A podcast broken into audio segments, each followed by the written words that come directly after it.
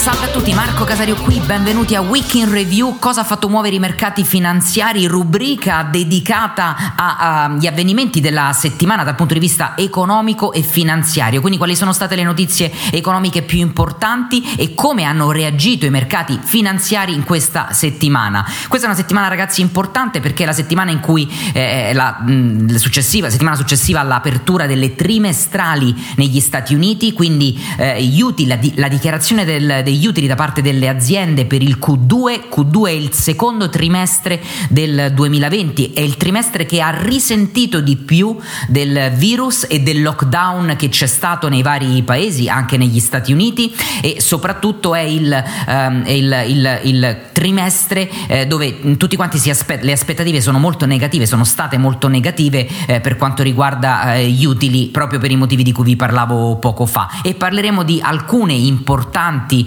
ehm, eh, annunci di earnings eh, di, di, questi trimestri perché alcune aziende hanno sorpreso e altre hanno, eh, sono andate peggio delle aspettative e, e come poi hanno eh, reagito i relativi mercati. La settimana ha avuto un, si è sviluppata con una grande discussione sulla storia dei vaccini. Eh, da una parte abbiamo visto l'Inghilterra che ha ordinato 90 milioni di dosi di vaccini dalla Pfizer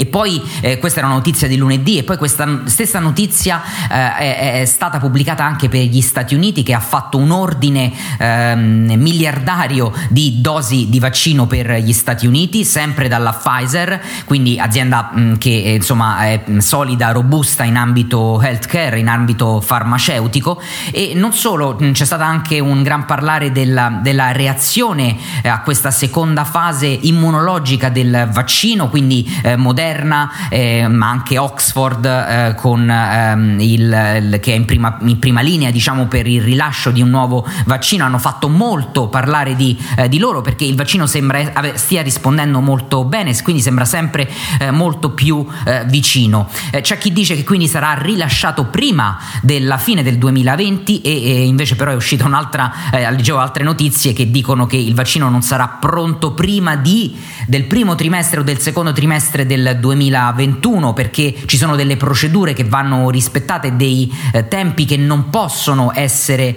eh, diciamo così saltati ed è per questo motivo che eh, storicamente eh, nel, nel, negli ultimi credo 100 anni diceva l'articolo alla fine solo 25 vaccini sono usciti o negli ultimi 70 anni. Questo per, per dire che no, non si possono affrettare i, ehm, le, le, procedure e i processi che, stanno, che sono dietro ai test e poi al rilascio definitivo del vaccino. Quindi si è, si è fatto un gran parlare di questa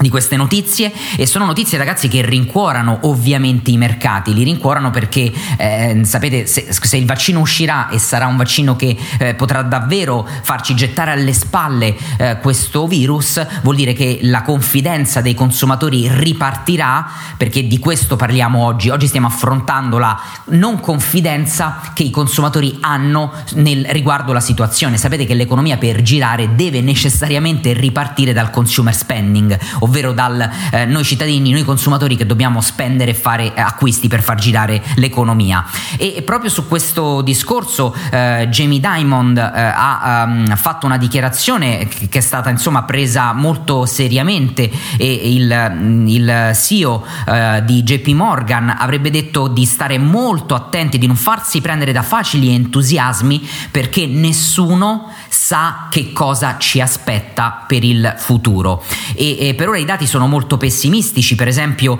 eh, dal punto di vista dell'unemployment rate ehm, eh, si pensa che eh, si possa raggiungere a fine anno un 11%, prima invece precedentemente ad aprile era stato dato un forecast del 4,3%, addirittura nel worst case scenario secondo JP Morgan questo, ehm, eh, questo rapporto potrebbe arrivare al 23%, ragazzi vuol dire in una popolazione come gli Stati Uniti una persona su quattro è, a casa, sarà a casa senza lavoro. E, e appunto Jamie Dimon dice mh, stiamo attraversando un periodo unico nel suo genere eh, senza precedenti e quindi non sappiamo che cosa succederà. Quindi mh, eh, diciamo esorta a fare eh, attenzione e non farsi prendere dai facili che, entusiasmi che il mercato finanziario ci sta facendo vedere perché invece sta mostrando i muscoli. Mercoledì ci sono stati gli earnings di Tesla, eh, quindi Tesla c'era grandissima aspettativa ragazzi perché Tesla ha veramente fatto una, un rally impressionante verso, eh, verso, l'alto, è andata a sfiorare i 1800 eh, dollari, poi è tornato un po' indietro e, e, e, si aspettava, anch'io ne ho parlato nel mio canale YouTube, non so se avete avuto occasione di vedere il video, vi ho detto i tre importanti parametri da considerare e da andare a vedere nel momento in cui sarebbero stati rilasciati gli earnings e quello che fa eh, lo fa bene perché le revenue sono cresciute, che è cresciuto il free cash flow, che era una delle cose su cui vi avevo proprio detto di fare attenzione, un parametro importante per, per Tesla, e, e, le revenue che sono andate eh, nuovamente in territorio positivo. Eh, l'azienda dal punto di vista eh, finanziario, quindi in borsa, eh, eh, diciamo, ha um, risentito il 20 luglio, c'è stata questa candela che è tornata verso i massimi a 1700 dollari, ma il giorno dopo, il 21, è stata subito respinta e, la candela di ieri è una candela che si va a rimangiare praticamente tutti profitti fatti dal 10 luglio in poi e torna sui 1513.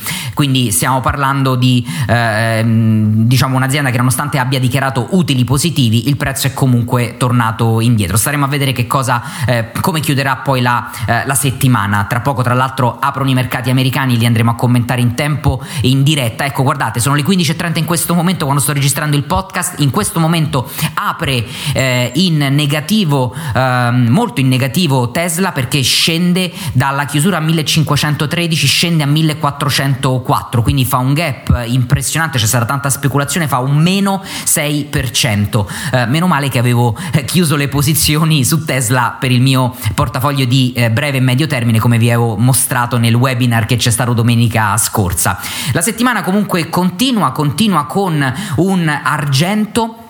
che recupera e supera eh, diciamo il, eh, il, rally rialzista del, dell'oro. Quindi si fa tanto parlare di oro perché l'oro sta ormai andando eh, contro i 1900 dollari è sempre più vicino a questa eh, struttura. E, ma anche il, eh, il, l'argento fa molto molto bene. Solitamente ragazzi considerate che l'argento tende a partire un po' più lentamente rispetto all'oro quindi parte dopo eh, però poi è riuscita ad accelerare. Considerate che da marzo ha fatto il più 70%, quindi mh, fa molto bene eh, anche eh, l'argento. E parlando di oro, proprio in questa giornata ne parlavamo nella diretta oggi su Instagram, eh, su YouTube e su Facebook, non so chi di voi l'ha seguita, fatto sta che l'oro è a un passo dai 1900, stava a 1895, ecco sto aprendo il grafico in questo momento, considerate che adesso stiamo a 1899,9, eh, anche perché eh, evidentemente i mercati americani aprono alle 15.30 in negativo.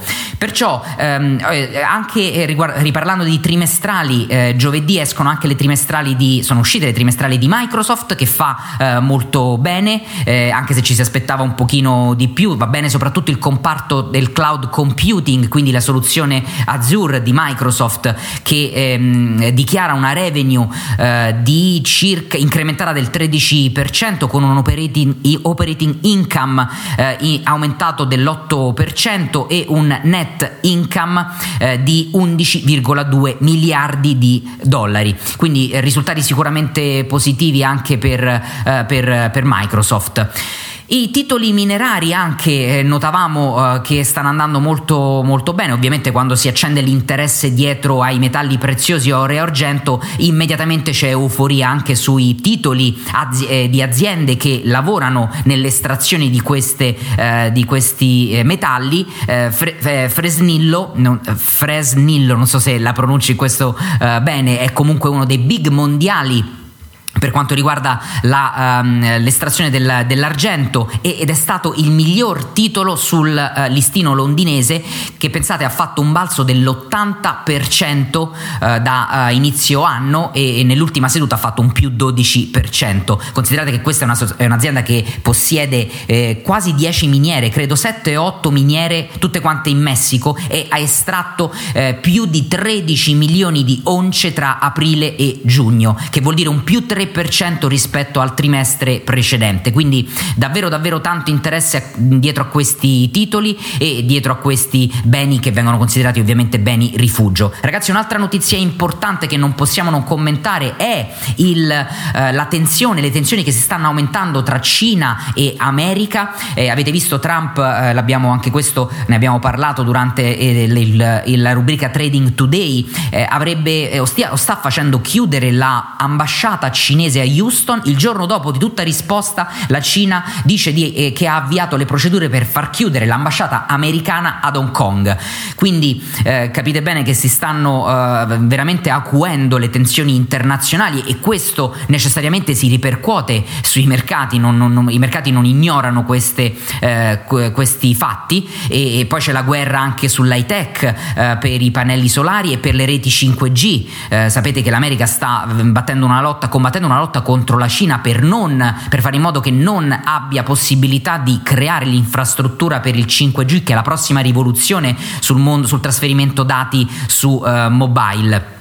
E quindi questo è ovvio che ehm, le fa ehm, andare eh, gli, investitori i, i, risparmiatori e i trader su, eh, diciamo così, asset eh, che sono più rifugio e che sono più, eh, meno rischiosi. No? Ehm, per esempio eh, c'è un'altra azienda quotata in, in, Canada, a Toronto, è la Yamana Gold, che, ehm, eh, che tra poco, proprio questa settimana, ha annunciato che andrà sulla borsa di, di Londra e anche su quella si è ehm, eh, c'è, c'è, molta attenzione e ci sono gli occhi puntati. La settimana si conclude con eh, la notizia del, ehm, del, dell'euro, ehm, diciamo così, la chiamano il flash eh, PMI data, eh, quindi è il PMI ragazzi sta per Purchasing Managers Index che eh, a giugno è andato bene, quindi eh, ha avuto un valore positivo, considerate che è arrivato a 47,5 eh, a giugno ed è passato da un valore che era a maggio a, a 31,9 quindi ehm, stiamo considerate quando si parla di PMI ragazzi considerate una cosa che c'è un separatore a 50 punti. Quando questo indicatore è al di sopra dei 50 punti, vuol dire che un'economia è in espansione, quando è al di sotto è in contrazione. Siamo molto vicini perché siamo a 47,5, quindi davvero davvero un risultato uh, positivo. Bene, queste direi che sono le notizie più importanti della settimana. Andiamo a vedere che come fanno cosa come chiudono i mercati. Come facciamo sempre partiamo dai mercati asiatici quindi partiamo dal CSI 300 che oggi fa e chiude la settimana con una candela rossa negativa che va sotto la media a 21 periodi e riporta il prezzo proprio alla candela, la chiusura della candela del 16 luglio, quindi chiude a 4.505 punti. Eh, non, non, se l'è passata bene, ha avuto una chiusura davvero negativa la, setti, la, la, sul settimanale il, uh, il, CSI 300. Il Nikkei invece riesce a chiudere eh, praticamente allo stesso prezzo con cui aveva aperto il 13 luglio, quindi no scusate, leggermente sopra perché il 13 luglio stavamo a 22.700, ha chiuso a 22.760, quindi una settimana con un poco poco movimento. Andando a Hong Kong, quindi la Hang Seng Index, anche l'Hang Seng veniva fuori da una candela del 24 eh, luglio eh, estremamente negativa, è andata a ritestare il supporto, l'area che vi avevo segnalato a 24.708 punti, la candela è riuscita a chiudere praticamente su questa struttura, sarà molto interessante vedere che cosa succederà la settimana prossima. Andiamo in Europa, andiamo sul Fusimib Mib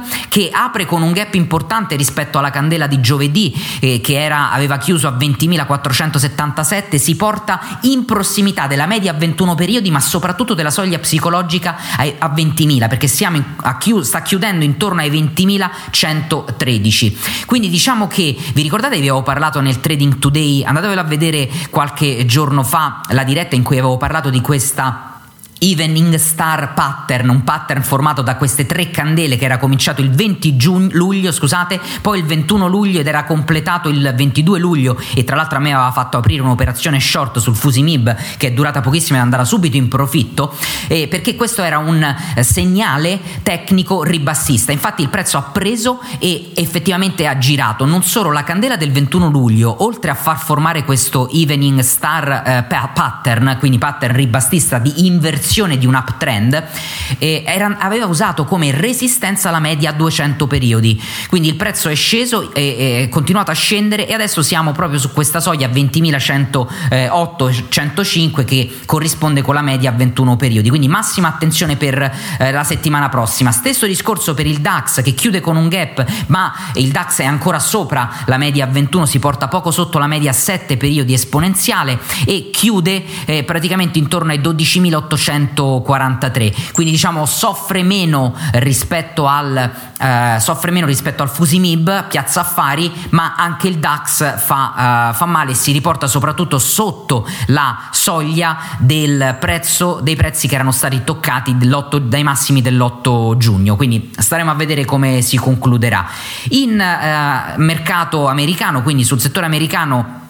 anche oggi c'è una candela ribassista, in questo momento a, 3, 3900, a 3209, quindi continua. Dopo i massimi che erano stati toccati il 22 luglio e con la candela soprattutto del 20 luglio che era riuscita ad andare sopra alla, ai massimi della candela dell'8 giugno, il prezzo torna indietro, torna leggermente sotto la media a um, 7 periodi, quindi la media veloce, non c'è mh, ancora da, da preoccuparsi, eh, però uh, dopo aver visto tutta questa forza fa sempre un certo effetto fatto vedere due candele rosse consecutive. Sul Dow Jones eh, la, la, la, situazione è speculare all'SP 500, per il Dow Jones bisogna vedere se userà la media 200 periodi come supporto, mentre invece l'SP 500 si è portato ben al di sopra di, di quella media. Anche il Nasdaq soffre, soffre praticamente dal 21 luglio il Nasdaq che fa candele rosse, considerate che il 20 luglio stava a, praticamente sugli 11.000, 10.960 e in questo momento sta a 10.390 94, quindi vuol dire che nelle ultime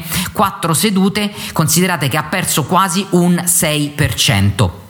Russell 2000 che eh, rispetto a, a, ai suoi gemelli più grandi, ai suoi cugini più grandi, eh, scende ma scende in maniera inferiore, sta a 1480 e si mantiene comunque sopra la media 200 periodi che per me è uno spartiacque importante. Il Dow Jones Transportational, quindi non l'industrial, ehm, che aveva già visto una candela ribassista il 20 luglio, in questo momento sta usando, sembrerebbe stia usando la media 7 periodi come eh, supporto, la media 7 periodi che coincide quasi quasi con la media a 200. Euro-dollaro che continua invece a mostrare i, mus- i, muscoli, ragazzi, c'è stata una grande impennata dal 17 luglio, il prezzo era, il tasso di cambio era 1,1426, in questo momento siamo a 1,1628. Pensate che in, guardate, ve lo dico subito, lo vado a calcolare, in 9 giornate, in 9 sessioni, il prezzo fa quasi un 10%, e, che vuol dire dal punto di vista dei PIP fa 263 PIP e conclude conclude secondo me quello che è ormai un ABCD pattern che si è appena concluso e che era partito con l'impulso AB il 18 maggio e, e, e noi eravamo andati, se vi ricordate, a far trading sul ritracciamento di questo impulso eh, rialzista con la candela ribassista dell'11 giugno fino al 19 giugno, dopodiché lì il prezzo è rimbalzato e noi avevamo chiuso l'operazione. L'oro, di oro ne abbiamo parlato prima, quindi lo salterei, il prezzo in questo momento ragazzi è a 1902 il petrolio che era riuscito a superare i 42 dollari torna un pochino indietro con la candela di ieri del 23 luglio che lo riporta sui 41, in questo momento sta a 41,20, rimane comunque sulla media 7 periodi eh, veloce. Insomma, settimana davvero davvero eh, interessante, lo sarà ancora di più la prossima. Considerate una cosa, e di questo ne parleremo eh, in un video a parte, che ehm, dovete tenere in considerazione che l'S&P 500 dal punto di vista della stagionalità dalla giornata 135 alla giornata eh, 195, che quindi eh, vuol dire fondamentalmente eh, rispetto a inizio anno il periodo che va da eh, agosto a settembre, tende storicamente e statisticamente ad avere un cumulative return eh, negativo, quindi tende a scendere come media. In particolare il mese di settembre è un mese in cui risente, quindi luglio storicamente è un mese in cui c'è il picco, dopo luglio ad agosto scende e, e di solito scende rispetto a, a, luglio di quasi un punto percentuale, poi a settembre va proprio in territorio negativo. Staremo a vedere se anche quest'anno la stagionalità verrà rispettata. Ragazzi, eh, per questo update sul podcast è tutto. Noi ci vediamo settimana prossima, ma non eh, vi preoccupate perché ci vediamo su Instagram, sul mio canale TikTok e sul canale YouTube e, e, e ovviamente chi più ne ha chi più ne metta e sul, su Twitter, non mi veniva, ma anche sul canale social Twitter. Quindi anche nel weekend potete rimanere aggiornati sulle notizie più importanti, gli accadimenti più importanti. Noi ci vediamo prestissimo, grazie mille per l'attenzione, buon trading a tutti, ciao!